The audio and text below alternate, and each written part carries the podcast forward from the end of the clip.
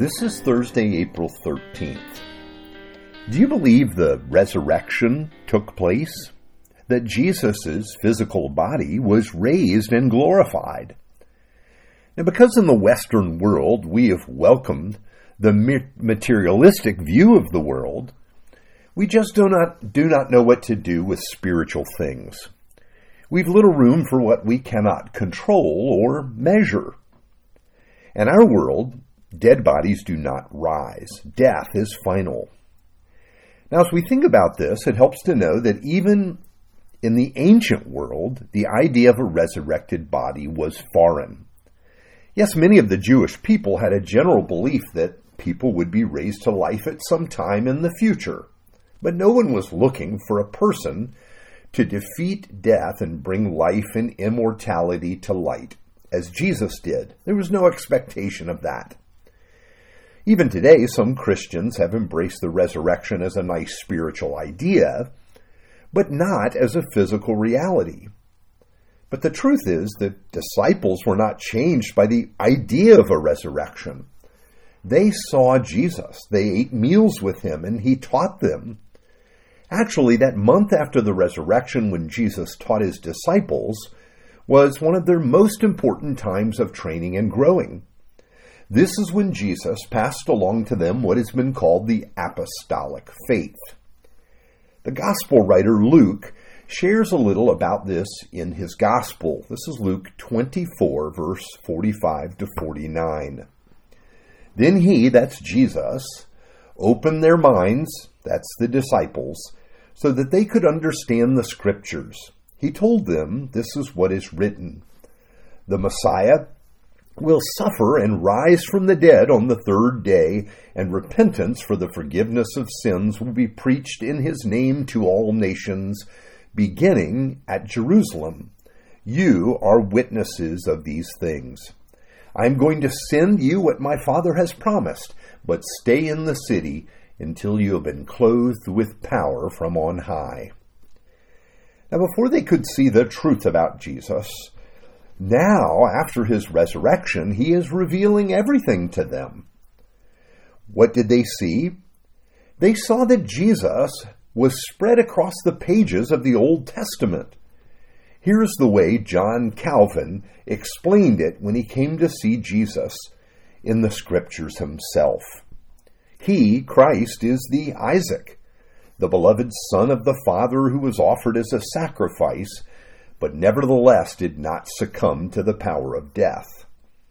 He is the good and compassionate brother Joseph, who in his glory was not ashamed to be acknowledged to acknowledge his brothers, however lowly and abject their condition. He is the great sacrifice and bishop Melchizedek, who was, who was offered an eternal sacrifice for all. Jesus is the sovereign lawgiver Moses, writing his law on the tables of our hearts by his Spirit. He is the faithful captain and guide, Joshua, to lead us to our promised land. He is the victorious and noble King David, bringing us by his hand, bringing by his hand all rebellious power to subjection. Jesus is the magnificent and triumphant King Solomon, governing his kingdom in peace and prosperity. He is the strong and powerful Samson, who by his death has overwhelmed all of his enemies. This is what we should, in short, seek in the whole of Scripture truly to know Jesus Christ and the infinite riches that are comprised in him and are offered to us by him from God the Father. If one were to sift thoroughly the law and the prophets, he would not find a single word which would not draw and bring us back to him. Therefore, rightly does St. Paul say in another passage that he would know nothing except Jesus Christ in him crucified. Isn't there a beauty when we come to see that Jesus is found everywhere in God's Word? And this is what Jesus revealed to his disciples after his resurrection. God had always been preparing for his coming and we cannot understand our faith without having Him at the center. Now, after the resurrection, the disciples did not teach and spread the idea of the resurrection, they told people that Jesus was alive and that all things in God's plan point to him. If we have Jesus, we too have life. Yes, the disciples came to believe in more than Jesus' resurrection. They believed in their own as well. Being united with Christ, they knew that they would one day die, but they would also share life with ever forever with Jesus. You see, the disciples could see, see in Jesus' resurrection God's plan to renew the whole creation from top to bottom.